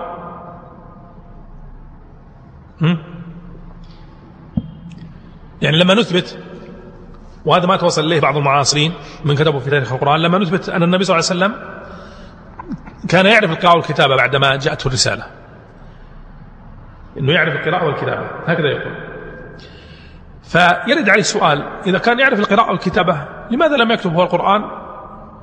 وينهي الخلافات الواردة هذه كلها. وإذا جاءه شيء قال ادعوا لي زيدا. ويأمر أن يكتب. وكتب له شيء كثير. كان يمكن أن يكتبه. لم يرد أن النبي صلى الله عليه وسلم كتب حرفا واحدا. بعض الآثار التي يعني يظن يعني منها أن النبي صلى الله عليه وسلم كتب العلماء قد خرجوها وناقشوها. لكن الذي يجب أن ننتبه له وهذا المرتبط بالنظر التاريخي أنه هل يتوقع أن الرسول صلى الله عليه وسلم يعرف الكتابة والقراءة ولا يكتب للمسلمين المصحف وهو كان يتلو عليهم آناء الليل وأطراف النهار. لا يتصور. لا يتصور أن يترك هذا. ولا يتصور أنه لم يرد عنه أثر صحيح واحد يدل على أنه كتب. مع هذه قضية ممكن يدخلها الحدس والاحتمال العقلي أن يكون أحد أشار له باسمه فمحاه إلى آخره. فيهم تخريجات لهذا. لكن مثل هذه القضية الكبرى وهي مرتبطة بالقرآن ولا يكتبها مثار غرابة شديدة جدا. مما يدل على بطلان هذا الرأي أو أحد أوجه التي تبطل هذا الرأي. لكن في النهاية سواء قلنا كتب أو ما كتب لا تؤثر على نقل القرآن الذي بين يدينا لكن نقول من باب الرد هذه الفكرة ذكرتها لكم. مسألة أخرى تأخذ أيضا تضخيما فيما يتعلق بنقل القرآن. ترتيب السور هل كان ترتيبا توقيفيا أو اجتهاديا؟ نحن ندرس هذا بعلم القرآن نناقشها ويكون فيها نقاش وجدل واستدلالات ومنا من يصل إلى أنه توقيفي منا من يصل اجتهادي. هذا موضوعه البحث العلمي. لكن السؤال هل له أثر على نقل القرآن؟ بمعنى أنه إذا قلنا اجتهادي القرآن بيصير ناقص. إذا قلنا توقيفي القرآن بيصير كامل. يؤثر هذا؟ ما يؤثر. إذا الآن نريده, نريده أنه تضخيم البحث في هذه المسألة ويجوز لا شك من تاريخ القرآن لا يؤثر على مصداقية نقل القرآن. ونتكلم الآن في قضية محدودة. لو قلنا أنه باجتهاد لا يؤثر على مصداقية نقل القرآن. لأن هذا الآن القرآن الذي نقل إلينا حتى قلنا أنه باجتهاد وهذا هو الذي ثبت عن نبينا صلى الله عليه وسلم. فقط أريد أن تنتبه هذه المسألة. أن نناقش هل يؤثر على النقل. لو أن تأملت بعض القضايا التي يدرسها هؤلاء تجد أنها تتركز حول أو, أو, أو تضخم فيه بعض المسائل العلمية بهذه الطريقة التي ذكرتها لكم. ونتيجتها فيما يتعلق بنقل القرآن قد لا يكون لها أثر. أيضا من المناهج التي آه، سلكها هؤلاء التركيز على مسألة ناشئة عندهم ويسمى بالتاريخ الشفاهي والتاريخ الكتابي. الآن بالنسبة لنا نحن لو تأملنا تاريخ المرتبط بالقرآن والسنة كان شفاهيا كتابيا أو كان شفاهيا فقط أو كان كتابيا فقط؟ شفاهيا؟ كتابيا يعني الشفاهي والكتابي مع بعض. ما عندنا مشكلة. هذا نوع من الإسقاط لأنهم راحوا درسوا إيش؟ كتب بني إسرائيل. كتب بني إسرائيل بقيت فترة شفاهية حتى كتبت. مثل الإنجيل. بقي فترة الأناجيل بقيت فترة شفاهية ثم كتبت. طيب التوراة كما هو معلوم لما حصل السبي في سبي بابل أحرقت التوراة فكتبت من قبل كاتب عزرا كما يقولون عندهم. ثم ترجم بعد ذلك الترجمة السبعينية. فإذا قضية التاريخ الشفاهي والكتابي ما تصلح عندنا. مع ذلك تجد بعضهم يحاول يستفيد من هذه الفكرة ويزعم فيما يتعلق بالروايات أنها روايات شفوية مما يفسح المجال إلى الوضع والتضخيم. طيب أين قواعد وضوابط الجرح والتعديل؟ لماذا لم تنظر إلى هذه الأمة اللي كانت تشتغل فقط على هذا؟ يعني أنتم أنتم تصوروا الآن عالم مثل البخاري. اقرأ ترجمة البخاري اقرأ ترجمة مسلم ترجمة النسائي. هذا عايش طول حياته على حدثنا وعلى قال وعلى عن وسنيد إلى الرسول صلى الله عليه وسلم؟ هذا شغلة شغلته كلها. هذا يتقن فنه ولا ما يتقن فنه؟ هذا يتقن فنه. أنت الآن خذ بالمثال الأبسط الآن فيما يتعلق بالأمور الدنيوية. لما يقال لك والله هذا فلان ميكانيكي سيارات له 25 سنة ولا يشتغل من السيارات للسيارة الفلانية. شغلت فقط هذه السيارة الفلانية. هذا ثقتك به تكون ضعيفة ولا قوية؟ قوية. من خلال خبر واحد قيل لك روح وتذهب سياراتك إليه وتقول له صلح. ولا تسأله وش بتصلح مثلا لأنك واثق منه ولا لا؟ وهذا حال الإنسان الآن؟ لكن هؤلاء لا يناقشون أو لا يأتون بمثل هذا الأسلوب لما يدرسون تراثنا يدرسونه بأسلوب آخر. فيبدأ يشكك فيه بهذا المبدأ. طيب هل درست حياة هؤلاء ونظرت كيف جمعوا وكيف فعلوا؟ فإذا يطعنون من بهذا الجانب. وهم يدققون حتى في الكلمة والحرف. هل ينسبونها للنبي صلى الله عليه وسلم أو ما ينسبونها؟ وظهر عندهم أشياء كثيرة جدا متعلقة بهذا الأمر ومع ذلك تجد أنهم لا يراعون هذا ولا يجعلونه طبعا هؤلاء الذين غير يعني عادل منهم لا يجعلونه منهجا علميا أصلا. فيأتون بالتشكيك في مثل هذا الأمر. من أيضا المناهج التي يستخدمونها فيما يتعلق أيضا بقضية نقل القرآن آه، التنظير يمكن نسميه التنظير الدنيوي لبعض القضايا أو اللي ممكن أيضا نعطيه وصف آخر اللي هو المجد الشخصي عند الإنسان. بمعنى أنه يصور لك في بعض القضايا أنه فلان ما عمل هذا إلا من أجل كذا قضية اقتصادية معينة. وأن مثلا فلان لم يفعل هذا إلا لأجل أن يتولى منصب معين أو أن يفعل كذا. هذا موجود في بعض الدراسات. موجود في بعض الدراسات. بمعنى أنه نوع من التشكيك لكنه بماذا؟ بافتراض أن فلان ما فعل كذا إلا لكذا. وأنه غضب لماذا لم يكن في هذا المكان؟ لأنه كذا. يعني قضايا مرتبطة بالدنيا. لا لا نقول إن الصحابة رضي عنهم قد نزعت من منهم الدنيا وحب الدنيا لا. لكن في مثل هذه القضايا لا علاقة لها بالدنيا. هذه قضايا مرتبطة بالدين. يعني قضايا مرتبطه بالدين وكلهم كانوا على قلب رجل واحد فيها. وسنأتي إن شاء الله إلى موضوع ما يتعلق بالذات بخلاف ابن مسعود رضي الله عنه في هذا الموضوع. هذه مقدمة أو المقدمة الثانية فيما يتعلق بهذا الموضوع الذي هو تاريخ نقل القرآن. نكون قد انتهينا الآن من جملة ما يتعلق به من ناحية التقديم. ندخل الآن إلى بداية التاريخ. لو قلت لكم ما هي بداية التاريخ أو تاريخ القرآن؟ التي يمكن نبدأ بها تاريخ القرآن عندنا. اللي هو وقت نزول القرآن ولا لا؟ لأنه أصلا ما قبل قبل نزول القرآن ما كان عندنا شيء يرتبط بالقرآن. ولهذا تجد البخاري رحمه الله تعالى بوب بابا قال باب بدء الوحي. باب بدء الوحي. وذكر حديث عائشة المشهور اللي أن الرسول اللي ذكر فيه أول ما بدأ به رسول الله صلى الله عليه وسلم من الوحي الرؤيا الصالحة في النوم. يعني لا نلاحظ أن الرؤيا سابقة. لكن الوحي الصريح اللي نزل عليه في غار حراء كان بعد ذلك. فكان هذا الوحي الذي كان يراه في المنام تمهيدا لما سيأتيه في غار حراء. إذا تاريخ القرآن يبدأ منذ نزول القرآن. يبدأ منذ نزول القرآن. هل يمكن أن يشكك بواقعة مثل هذه الواقعة لواقعة نزول القرآن؟ لا يمكن. حتى أولئك الذين يزعمون يزعمون أن محمد صلى الله عليه وسلم هو الذي قال هذا. لا يمكن أن يشكك في هذه الفترة أنها هي فترة إيش؟ ابتداء نزول القرآن أو ابتداء القرآن بغض النظر عن نظره هو اللي هي نزوله على الرسول صلى الله عليه وسلم في غار حراء.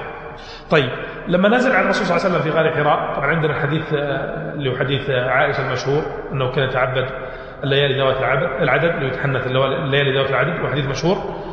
يظهر منه أن أول ما نزل من القرآن كان الايات الخمس الأولى. في آخر الحديث قضية مهمة. أنه قال ثم لم ينشب ورقة أن توفي وفتر الوحي. يعني الآن نزل عليه خمس آيات ثم وقع فترة الوحي. الفترة الثانية المرحلة الثانية هي اللي تحدث عنها جابر بن عبد الله.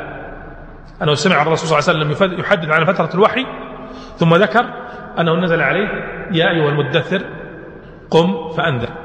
فإذا الآن من خلال النظر في هذه الآثار نعلم أن أول ما نزل على الإطلاق هو الآيات الخمس والذي نزل بعدها سورة المدثر. ثم توالى القرآن ينزل على النبي صلى الله عليه وسلم النجم بعد النجم من القرآن حتى اكتمل القرآن. هل كان هناك أي مشكلة في العهد المكي فيما يتعلق بالقرآن أو نقل القرآن؟ هل في الآثار ما يدل على وقوع إشكال في هذا؟ لم يرد أي شيء. طيب كيف كان الرسول صلى الله عليه وسلم يعلم أصحابه القرآن في العهد المكي؟ بإقرائهم ما نزل عليه يعني يأتون ويسمعون منه ما نزل عليه ويحفظونه ويتلونه. يحفظونه ويتلونه. وكان الرسول صلى الله عليه وسلم أحيانا يصلي أمام الكعبة لأنه كان ممنوعا بعمه أبي طالب فكان يصلي. وكما قال الله سبحانه وتعالى لا تجر بصلاتك ولا تخافت بها. فكان يعني يسمع من حوله. إذا يسمعون القرآن. إذا كانت الطريقة الأولى الطريقة الأولى لنقل القرآن هي الطريقة إيش؟ الشفاهية طريقة التلقي طريقة التلقي. طيب في هذا العهد الآن طريقة التلقي هل عني النبي صلى الله عليه وسلم بتدوين المصحف؟ هل وردت آثار تدل على أن النبي صلى الله عليه وسلم عني بتدوين المصحف الآثار لا تثبت هذا بمعنى أنه في العهد المكي لما كان النبي صلى الله عليه وسلم في مكة لم ترد آثار تدل على أنه كان قد عني بتدوين المصحف. طب ما العلة في ذلك؟ العلة ظاهرة في أن النبي صلى الله عليه وسلم كان يعلم أنه لم يكن مستقرا في مكة وإنما سيكون له مهاجر منها. لأنه ورقة في آخر الكلام نبهه قال يا ليتني فيها جدع إذ يخرجك قومك. استشراف المستقبل. قال أو مخرجيهم؟ قال نعم. ما لم يأتي رجل قط مثل ما جئت به إلا عودي ويدركني يومك أنصرك نصرا مؤزرا. فإذا من أول ما جاءه الوحي وفكرة أنه لن يكون مستقرا ظاهرة عنده. هذه قضية. القضية الثانية أن الغلبة لم تكن للنبي صلى الله عليه وسلم. يعني إذا لن عنده أنه لن يكون هذا محل استقراره وكذلك أيضا لم تكن الغلبة للنبي صلى الله عليه وسلم. فلو كان يكتب شيئا من القرآن في هذا الوقت فهذا عرضة لماذا؟ عرضة لأمور كثيرة من الضياع أو من تدنيس الكفار أو غيره. فإذا قصدي من ذلك يمكن نقول باختصار أنه لم تدعو الحاجة في العهد المكي إلى كتابة شيء من القرآن بالصفة الرسمية التي تكون من عند النبي صلى الله عليه وسلم. نتكلم الآن عن عمل النبي صلى الله عليه وسلم. لكن هل ثبت أن أحدا من الصحابة قد كتب القرآن في العهد المكي؟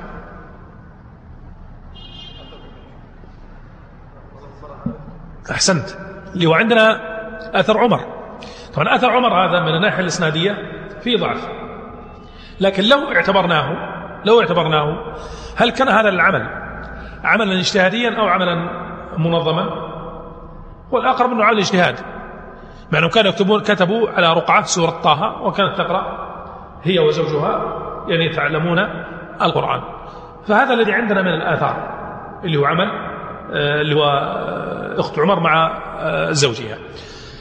إذا ممكن أن نقول أنه في العهد المكي كان القرآن ينزل على النبي صلى الله عليه وسلم وكان يقرئه الصحابة شفاها. في هذه المرحلة أيضا يأتي أناس يؤمنون بالنبي صلى الله عليه وسلم ويذهبون. كم تلقوا من من القرآن؟ كنت تلقوا إيش؟ الشيء القليل. تلقوا الشيء القليل.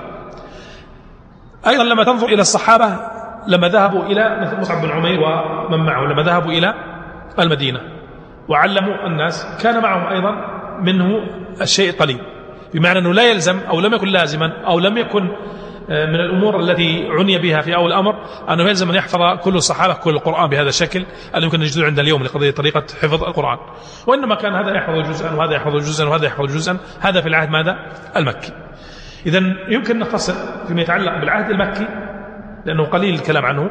يمكن نختصر بأن القرآن نزل عن النبي صلى الله عليه وسلم في العهد المكي والنبي صلى الله عليه وسلم كان يتلوه ويقرأه ويسمع الصحابة منه وتلقوه وحفظوه. وأن الصحابة لم يعنوا الرسول صلى الله عليه وسلم لم يعنى بكتابة القرآن في العهد المكي وكذلك الصحابة لم يعنوا به لأن ما عندنا في ذلك إلا ماذا؟ الآثار التي ذكرت لكم قبل قليل.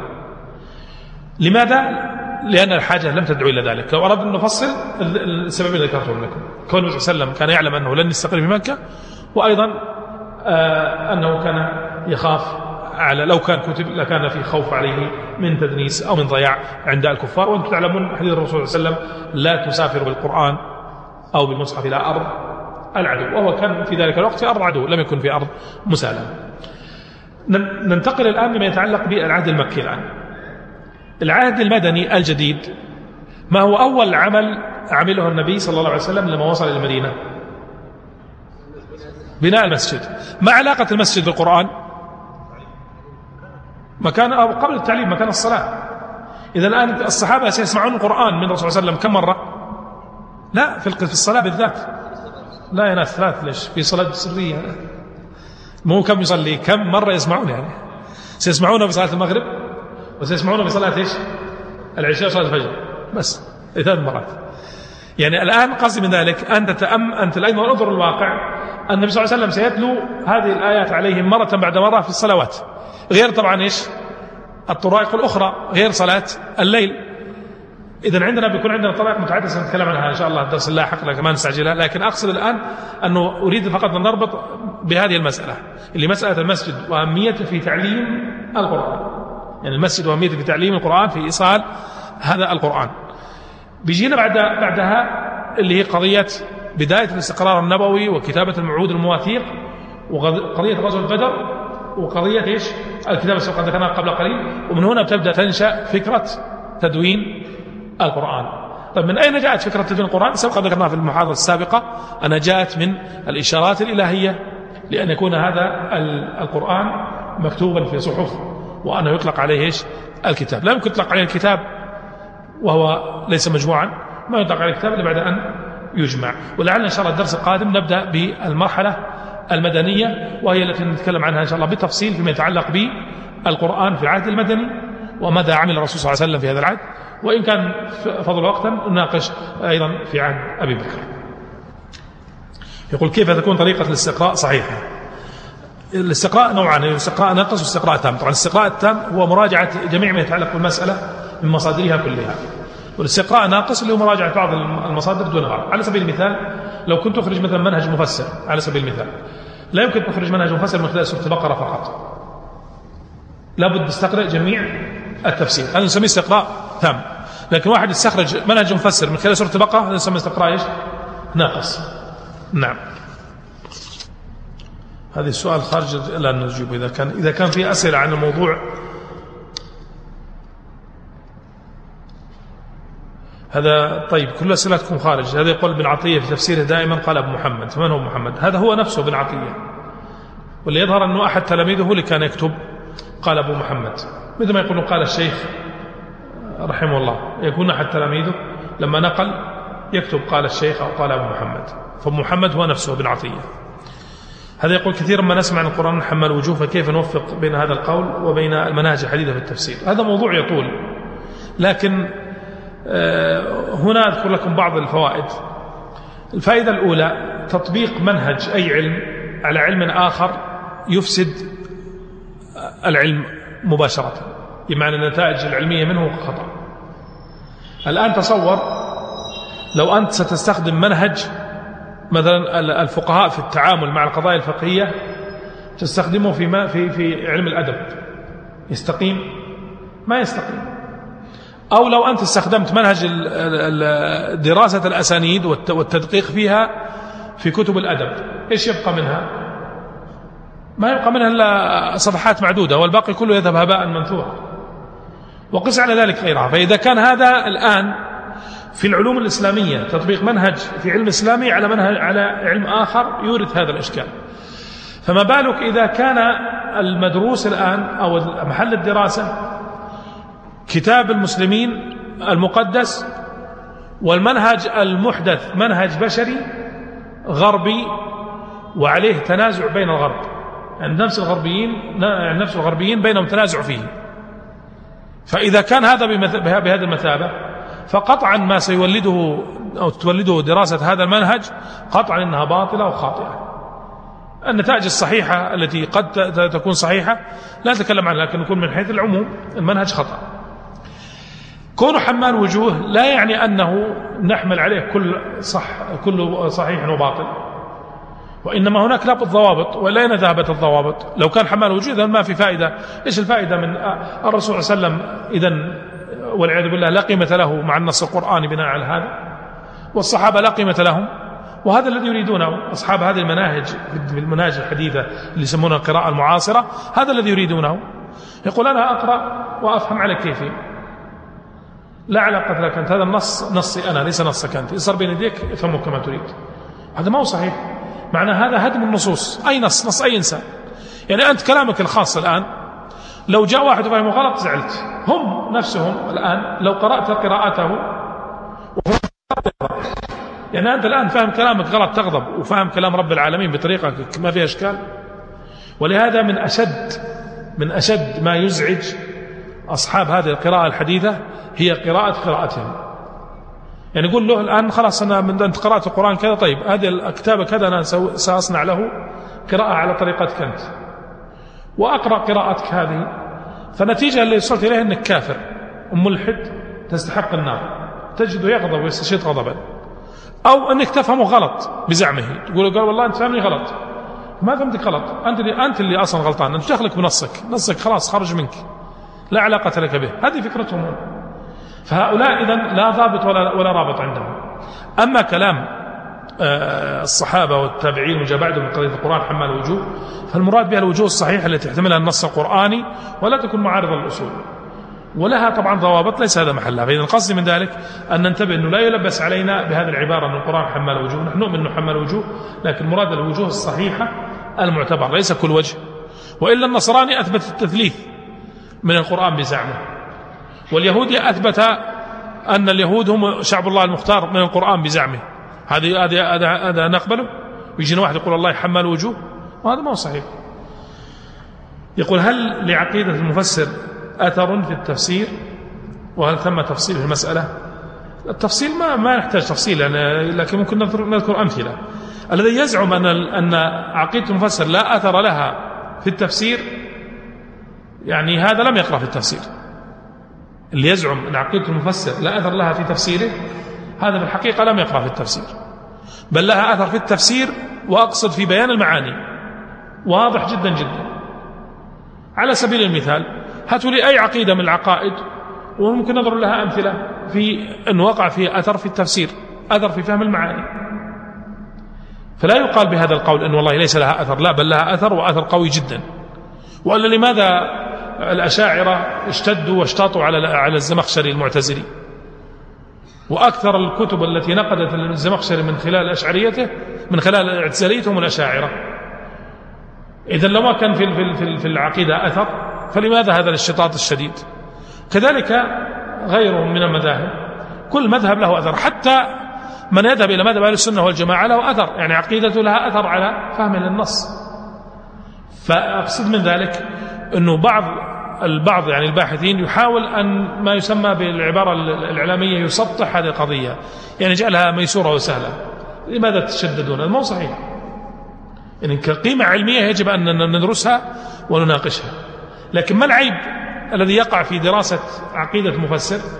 العيب الكبير الذي يقع خصوصا عندنا هنا أننا لا ندرس عقيدة المفسر إلا من خلال باب الصفات.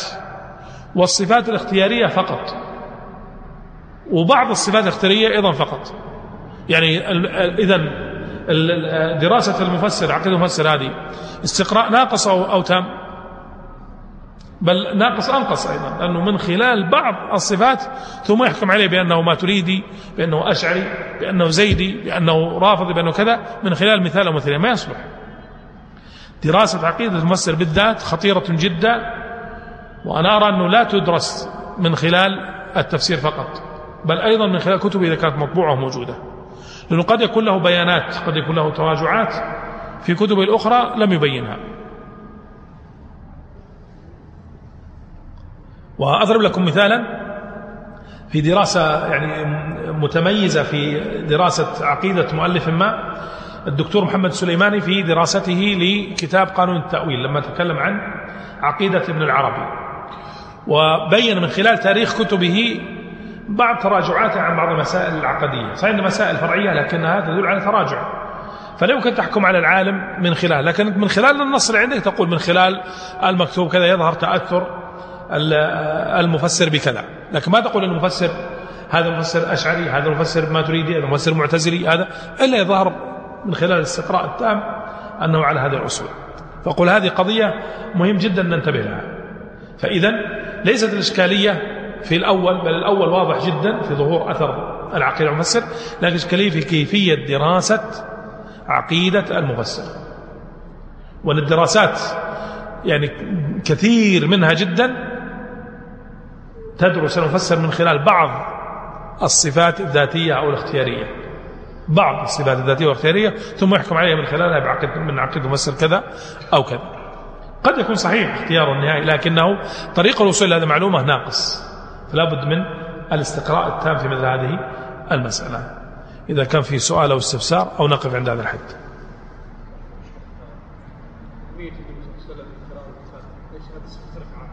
بلى. نعم أمية النبي صلى الله عليه وسلم بالنسبة له صلى الله عليه وسلم صفة رفعة. يعني صفة شرف. وكانت يعني كانت أحد علامات نبوته صلى الله عليه وسلم. ولذا قال الله سبحانه وتعالى النبي الأمية الذي يجدونه مكتوبا عندهم في التوراة والإنجيل. النبي الأمي. فأمية النبي صلى الله عليه وسلم لا شك أنها بالنسبة له كانت نوع من الرفعة له صلى الله عليه وسلم. كونه ما كان يعرف كتاب وما كنت تتلو من قبل من كتاب ولا تخطه بيمينك إذا لارتاب المبطلون. فقالوا له هذا هذا متعلم. لكن كونه غير متعلم لا يعرف القراءة والكتابة وينزل عليه هذا العلم الكبير فهذا لا شك أنه من دلائل صدقه صلى الله عليه وسلم وذا احتج به القرآن نفسه. فبعض الدعاوى في أنه لم يكن أميا بعد نزول القرآن هذه اللي كنا نناقشها. أما بقاء على الأمية هذا هو الصحيح. أنه بقي صلى الله عليه وسلم أميا لا يقرأ ولا يكتب. وقد بين هو الأمية قال نحن أمة أمية لا نحسب ولا نكتب. الشهر هكذا وهكذا وهكذا وأشار بإصابعه. فدل على أن الأمية مفهومها عدم معرفة إيش؟ الحساب والكتابة. يعني الاعتناء, الاعتناء عدم الاعتناء بذلك. ولما قال نحن أمة أمية هو صلى الله عليه وسلم لو أخذنا غير أيضا منطوق هذا هو يتكلم عن قومه فهو أدرى بهم. فدل على أنه لم يكن شائعا عندهم قضية الكتابة والحساب. ولهذا أحد الصحابة آه، في آه، لما أخذوا آه، أخت كيدر دومة الجندل وساوموها عليها أخذ عليها مئة درهم الظاهر وكذا فقال له لما لم تبلغ ألفا؟ قال ما كنت أظن أن أن فوق المئة عدا. يعني آخر عدد أعرفه مية. ما يعرف فوق شيء. وهذا كان معروف يعني العرب ما كانوا أصحاب حساب. ما كان عندهم شيء يحتاجون في هذا الحساب بهذا. بخلاف لما بدأت بدأ في عهد عمر الدواوين والمداوين فلماذا إحنا نحمل مثل هذه المسائل ما لا تحتمل؟ فيجب الوقوف عندها على هذا الحد. لكن من باب الفائدة تنتبهون إلى الأمي قد يكون له مفهوم آخر غير مفهوم المرتبط بالنبي صلى الله عليه وسلم. لما يقول اليهود ليس علينا في الأميين سبيل. هل المراد الآن الأميين المراد بهم العرب فقط أو الأميين غير اليهود؟ لأنه غير اليهود فيهم فيهم فيهم أهل كتابة ولا لا؟ فإذا مثل هذا لا يؤثر على مفهوم الأمي. ممكن نقول نحن الأم الأمي في القرآن على وجوه الأمي الذي لا يحسب ولا يكتب قال صلى الله عليه وسلم نحن أمة أمية شهر هكذا وهكذا وهكذا. والأمي غير اليهود وهذا في مصطلح اليهود. قالوا ليس علينا في الأميين سبيل أي ليس علينا في غيرنا من الأمم سبيل. فيكون أميين في هذا الموطن ليس هو المراد بالأمي الذي في الموطن الآخر.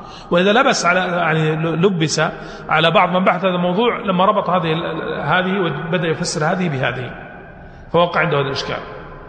فنقول لا يمكن يكون الأميين في آية اليهود غير الأميين غير الأمي الذي هو صفة مدح للنبي صلى الله عليه وسلم. كونها صفة مدح من النبي صلى الله عليه وسلم لا يعني حتى في عصرنا هذا أن الأمية مدحا. لأن الأمية صارت الآن ذما فاختلفت إيش المصطلحات.